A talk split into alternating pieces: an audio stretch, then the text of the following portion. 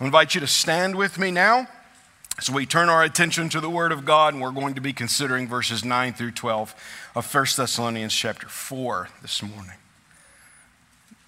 Now, concerning brotherly love, you have no need for anyone to write to you, for you yourselves have been taught by God to love one another.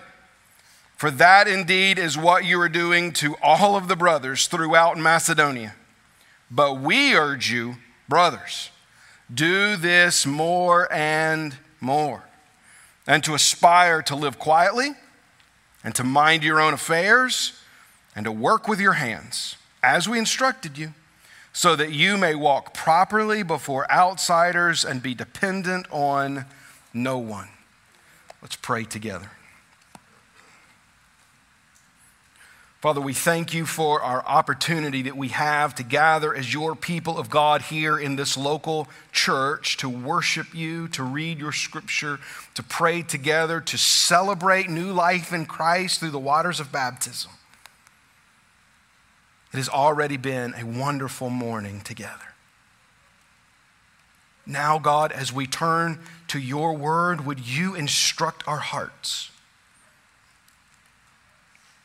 We recognize that we are still learning to walk and that your word provides the instructions for us to learn how to do so more and more in the image of your Son, Jesus Christ. would you help us now, we pray, as we approach your words with reverence and awe, desiring for your Holy Spirit to continue to change our lives. We pray this in Jesus' name. Amen. You may be seated. Our sermon in these four verses this morning is entitled The Way We Should Walk. I know some of you, I was very tempted for the Aerosmith song Walk This Way, but I'm not going to do it. Some of you know my inclinations. When you were a small child, you learned how to walk. You don't remember it. At least I don't remember it. I can't imagine any of you remembering it. You, your parents likely remember it. You certainly have watched others, if not even children in your own household, others outside of it, learn how to walk. While it seems like something that happened so long ago for so many of us, even beyond our memory, as we've experienced that in the lives of small children, here's what we know it does not happen overnight. Can recall trying to teach our oldest son to walk, who was born premature. And so, because of that, there were multiple developmental milestones that we were told early on were just going to take a lot longer. We thought he would never he did.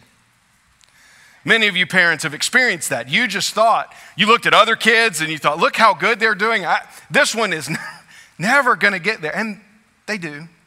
But it doesn't happen overnight. There's stages, right? They first learn to scoot themselves and crawl a little bit. They start pulling up on the furniture. There's one wobbly step and then two wobbly steps. And the next thing you know, you can't find them because they're running around the house. And then there's bumps and bruises and falls along the way because it's never easy to learn how to walk. Well, Paul is continuing here in this fourth chapter of First Thessalonians to talk about the way we walk, being a good metaphor for our sanctification, that process that we all go through in the Christian life of putting off sin and putting on Jesus. And just as little children struggle uh, mightily at times learning to walk, and there are setbacks and falls and bumps and bruises along the way, and there are tricks to learning how to do so successfully, the same is true for how we walk day by day year after year following Jesus in this world. Last week, As we took up this fourth chapter and began to think about sanctification, there was a general call to sanctification and then a very specific challenge, one that Paul had known was necessary for him to pass on to this church. And that is the culture around them was inundated with wrong thinking about sexual conduct. And he called them to a biblical sexual ethic. Now, though, he's going to continue in this train of thought, this call to walk in a certain way. And we're going to see two calls to walk. One is how we walk amongst one another, and then the other is how we walk amongst people outside of the faith in our community. But nonetheless, he is continuing in this same subject. This is all still pointing towards sanctification, our walk in Christ. There will be much today that is very practical, almost as if we are teaching children how to put one foot in front of another. First, walking in brotherly love. Verse 9 begins with an introductory statement that gives us an idea of what is happening at this phase in the letter. The first two words there in our English translation of the Bible is now concerning Paul is introducing in this, this section about sanctification, he's turning from what he himself wanted to tell them, inspired by the Holy Spirit, certainly, but that Paul had recognized was going to be a challenge for them, biblical sexual ethic, to likely questions that they had sent, subjects that they had raised when Timothy visited on the instruction of Paul and brings word back to him. That's why he turns now his attention by saying, now concerning. These are likely questions that the Thessalonian church would have sent to Paul. Could you imagine having Timothy there in your presence and they longed to see Paul? We, we know from the text that they longed to see Paul and Paul longed to see them, but now they have a messenger from him, someone checking in on them who's going to go and see the apostle. Certainly they would have sent some questions. It's likely that that is what's driving this section with Paul. And he's going to address at least a couple of them here, and then we'll see other questions that maybe lead to instruction in later sermons. He says, Now concerning, in verse 9, brotherly love, you have no need for anyone to write to you, for you yourselves have been taught by God to love one another. So it's possible that the first question that this fledgling church has asked the Apostle Paul is teach us more about love. Teach us more about the love that we're supposed to have as brothers and sisters in Christ, which is why he used the term brotherly love. This is we get the word Philadelphia from. You've heard of that, right? The city of brotherly love. It comes from this word here in the Greek. This is, this is the love that we have not within a marriage, the love that we have not between us and God, but the love that we have for one another. That the church is supposed to love one another and do so well. And Paul says, I don't need to write to you about this subject. Now, he's going to say two reasons he doesn't need to write to them about this subject. And the first one is there in verse 9 For you yourselves have been taught by God to love one another. Paul says, You already know everything you need to know about love. What a great thing to be able to claim as a church. Because you know, that's not Paul's answer in other epistles that he writes in the New Testament. There are other places we could go in the New Testament where Paul felt it incumbent that he write about the necessity for brotherly love amongst the believers.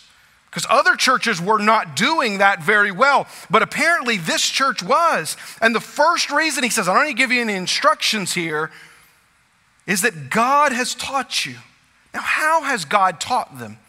Paul writes something similar with a little bit of explanation attached to it in his letter to the church at Ephesus. At the end of chapter 4 in the book of Ephesians, the beginning of chapter 5, we read this let all bitterness and wrath and anger and clamor and slander be put away from you, along with all malice. Be kind to one another, tenderhearted, forgiving one another, as God in Christ forgave you.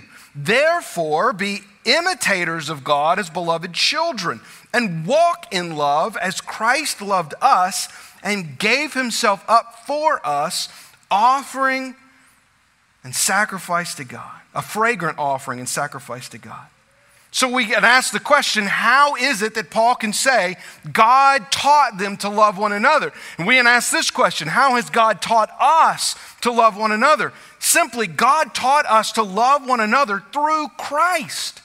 There is no greater picture of love than that that Christ died for us, sinners who had done nothing to earn it or deserve it. But the love of God was demonstrated for us that while we were still dead in our trespasses and sin, Christ died for us.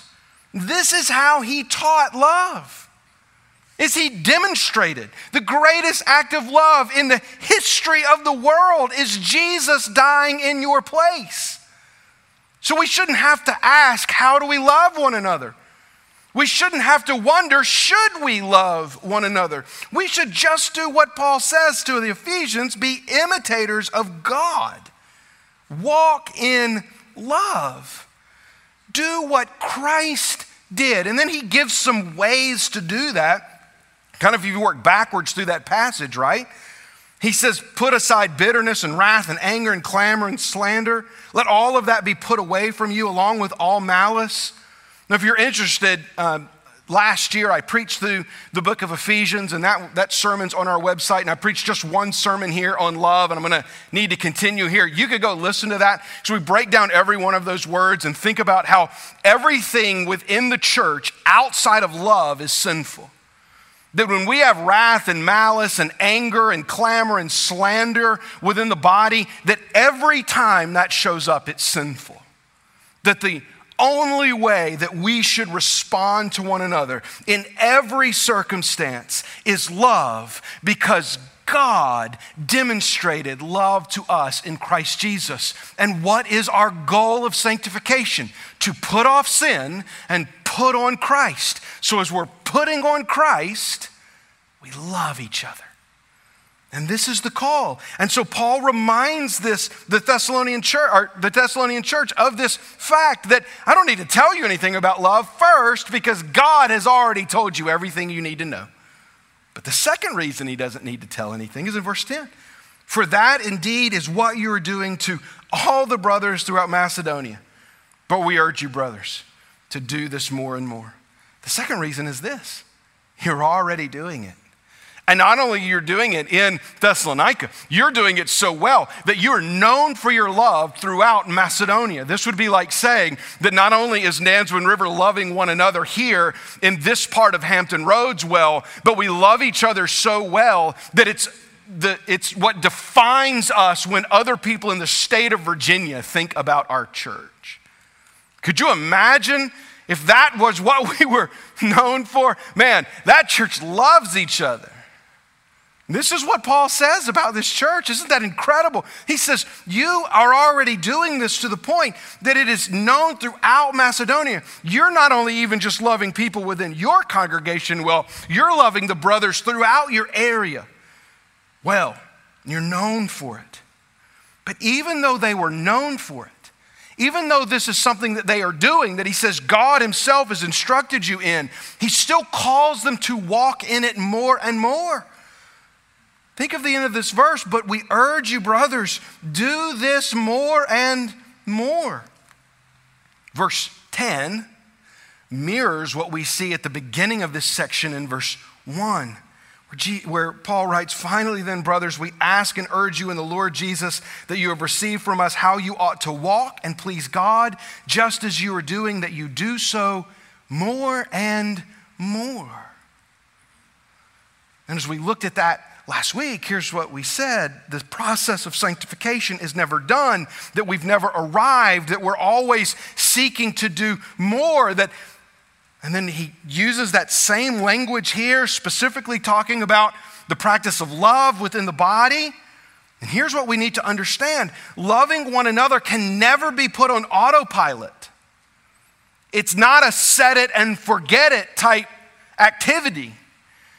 For us to love one another is going to take constant, clear thought and action on our part.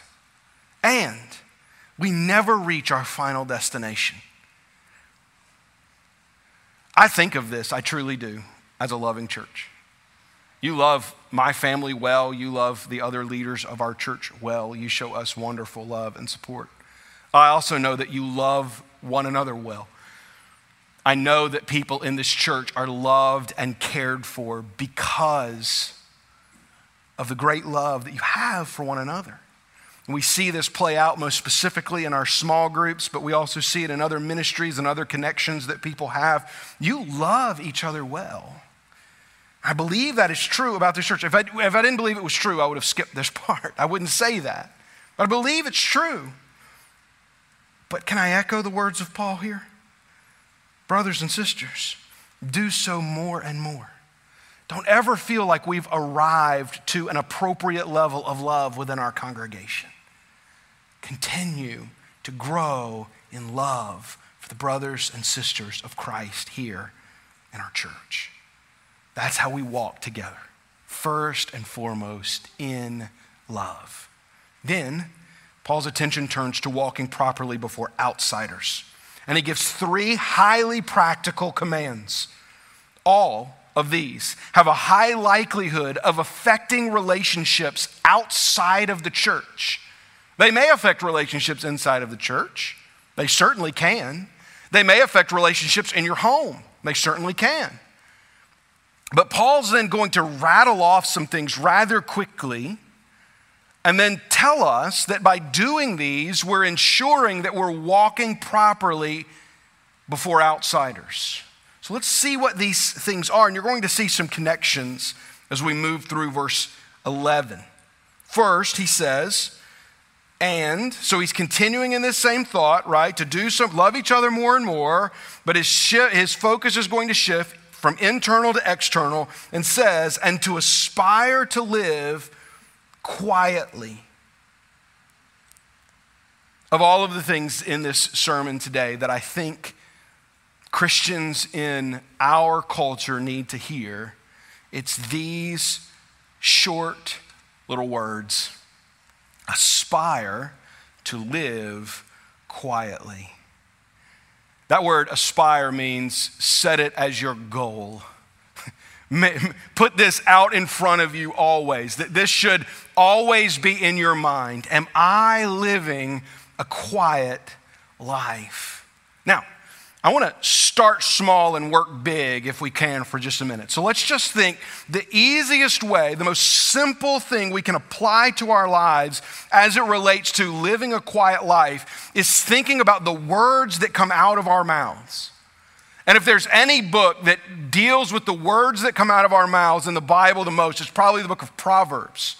There are multiple Proverbs that talk about the tongue and in Proverbs 21 30, 23, we read, Whoever keeps his mouth and his tongue keeps himself out of trouble.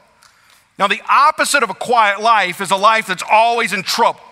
It's a life that's always stirring up nonsense and always finding themselves in the midst of drama. And, and oftentimes these people look around and are like, I never know how I end up in here. Can I tell you if that's you, how you often end up in there? Can I just pastor you for a minute?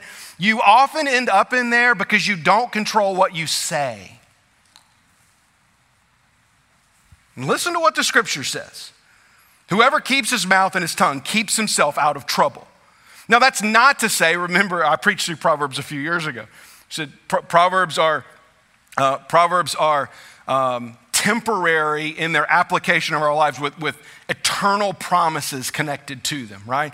So, this doesn't mean that just if you go through life without ever saying anything, you won't ever have any trouble. But in general, this principle applies that much trouble can be avoided. There's a lot to say about living a quiet life simply by keeping your mouth shut, at least knowing when to.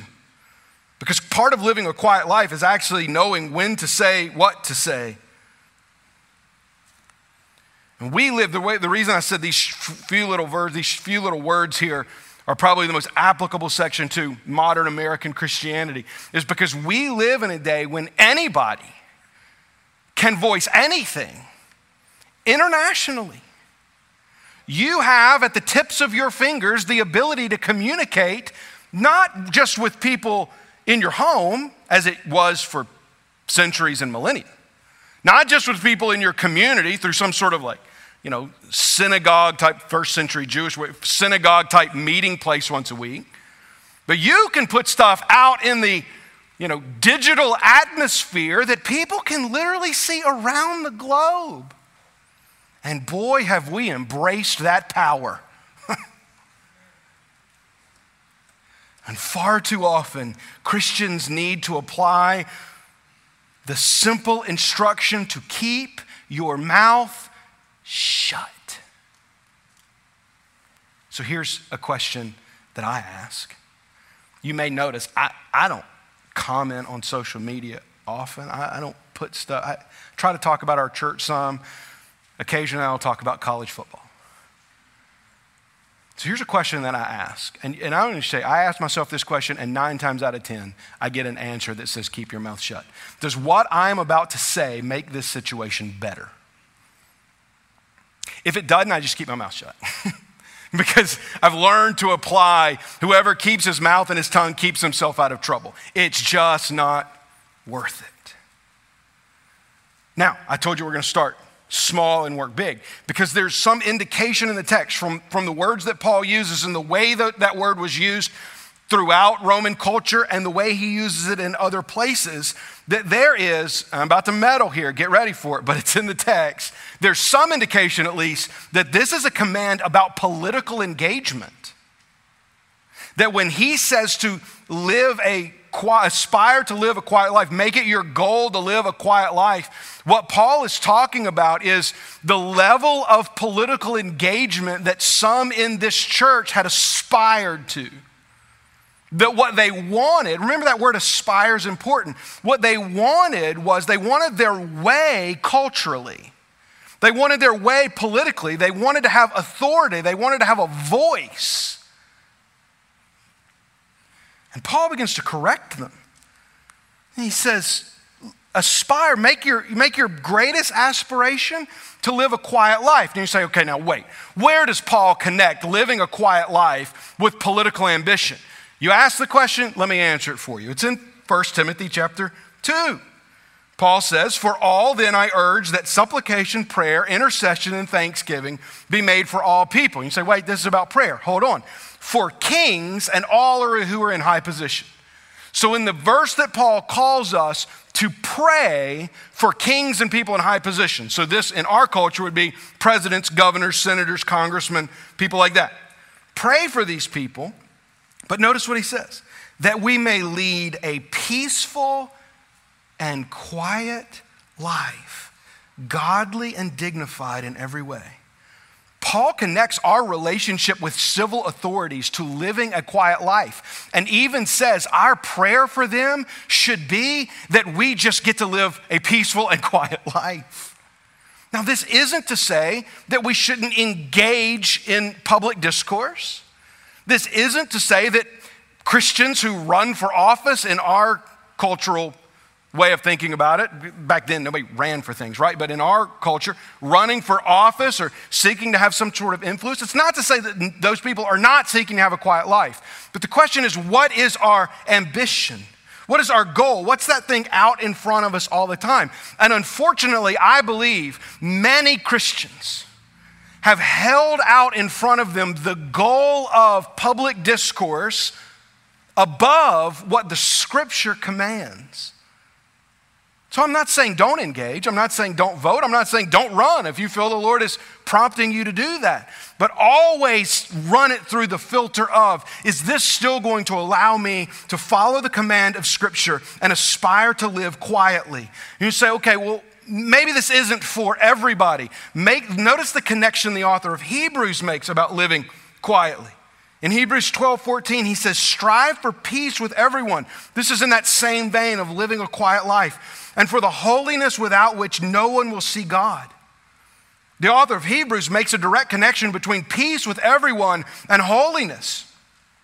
Why? Because it is very hard to progress in our sanctification when we are constantly stirring up strife. if we're constantly looking for the next political battle, we're constantly looking for the next thing that we're going to stick our foot into and make our voice heard and not care what anybody else says about it, if that's always what's on our mind, instead of holding out in front of us the goal of living a quiet life, listen to me, we're always going to struggle with our sanctification because we're going to get pulled back into the troubles that rage in this world because ultimately our priorities are messed up. Christianity in America has made an idol out of politics.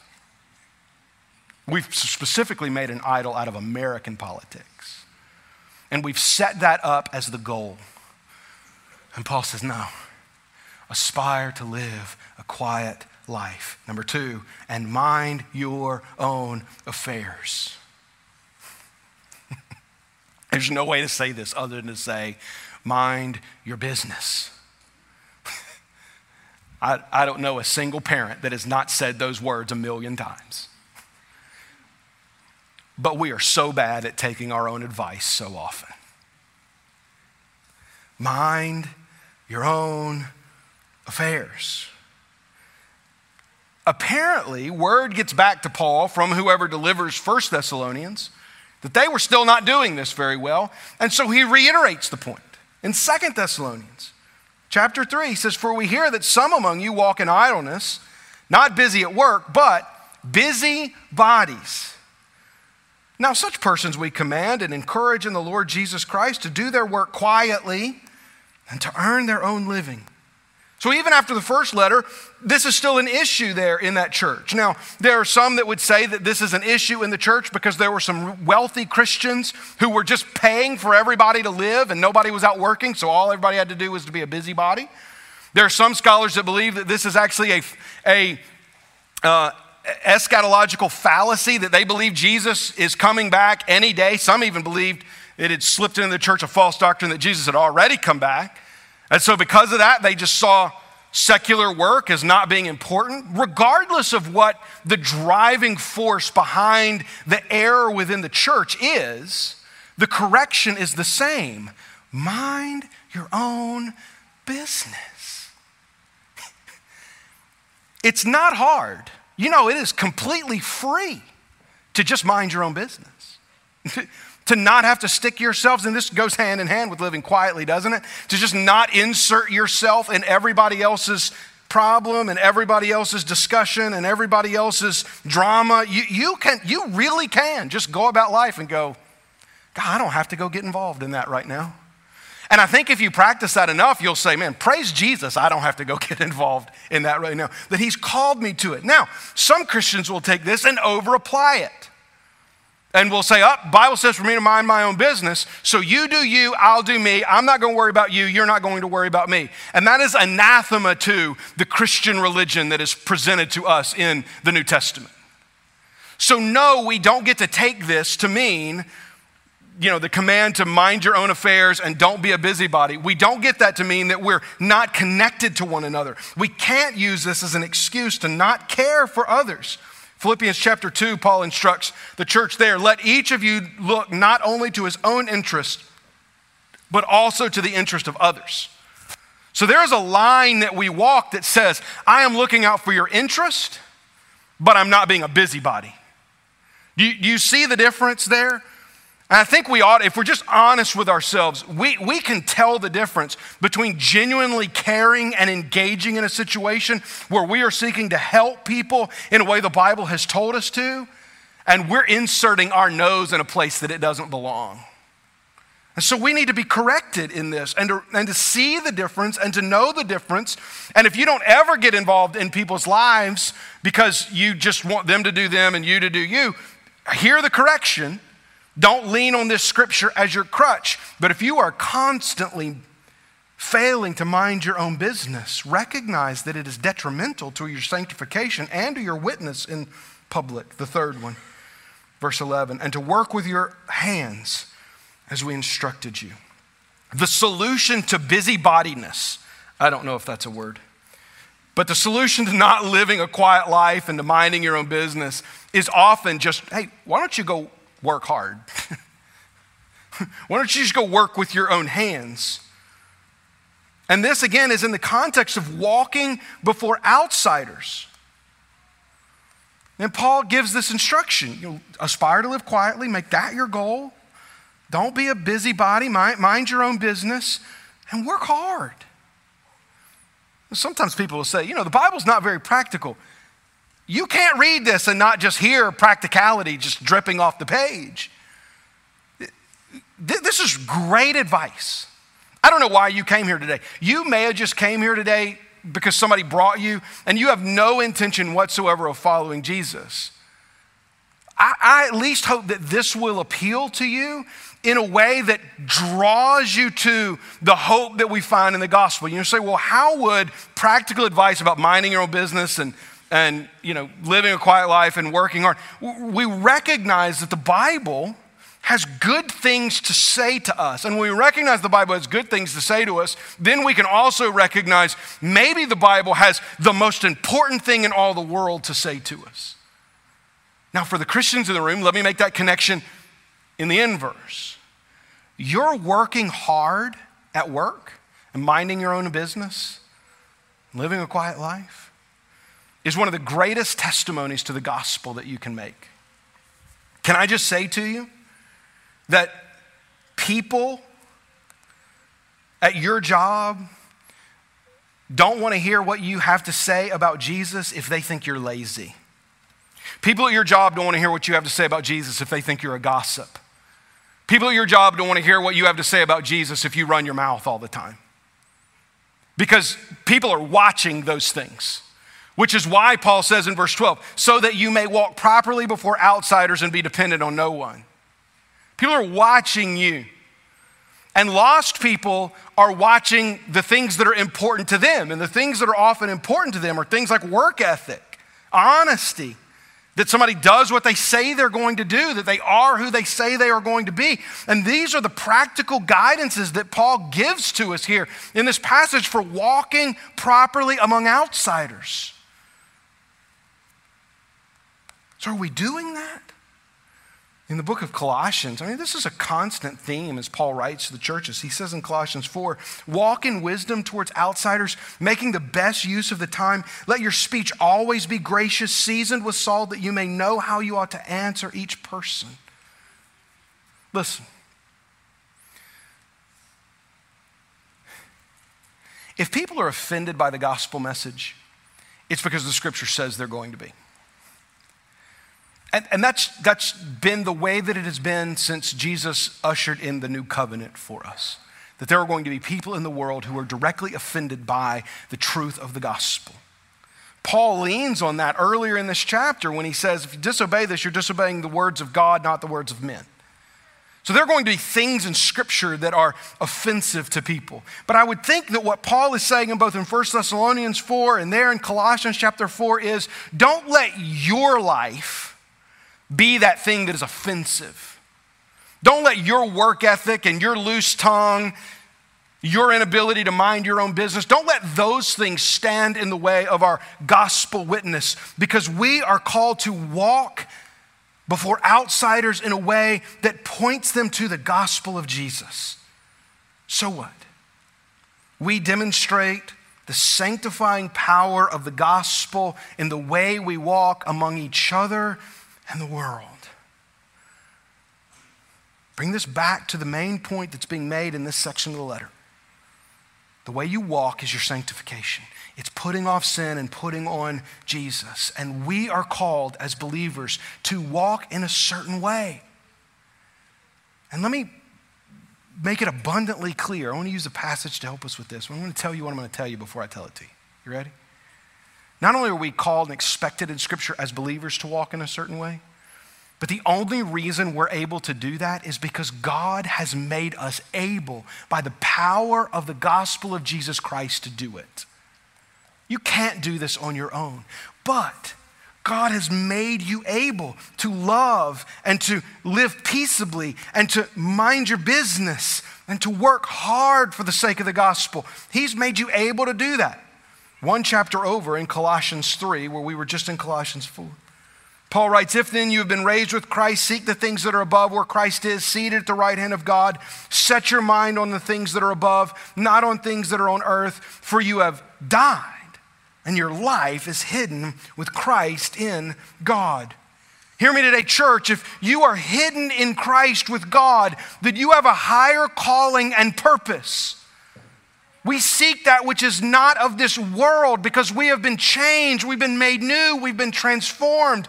So, because of that, we've also been empowered by God's grace in our lives through the indwelling Holy Spirit that we no longer walk as we used to.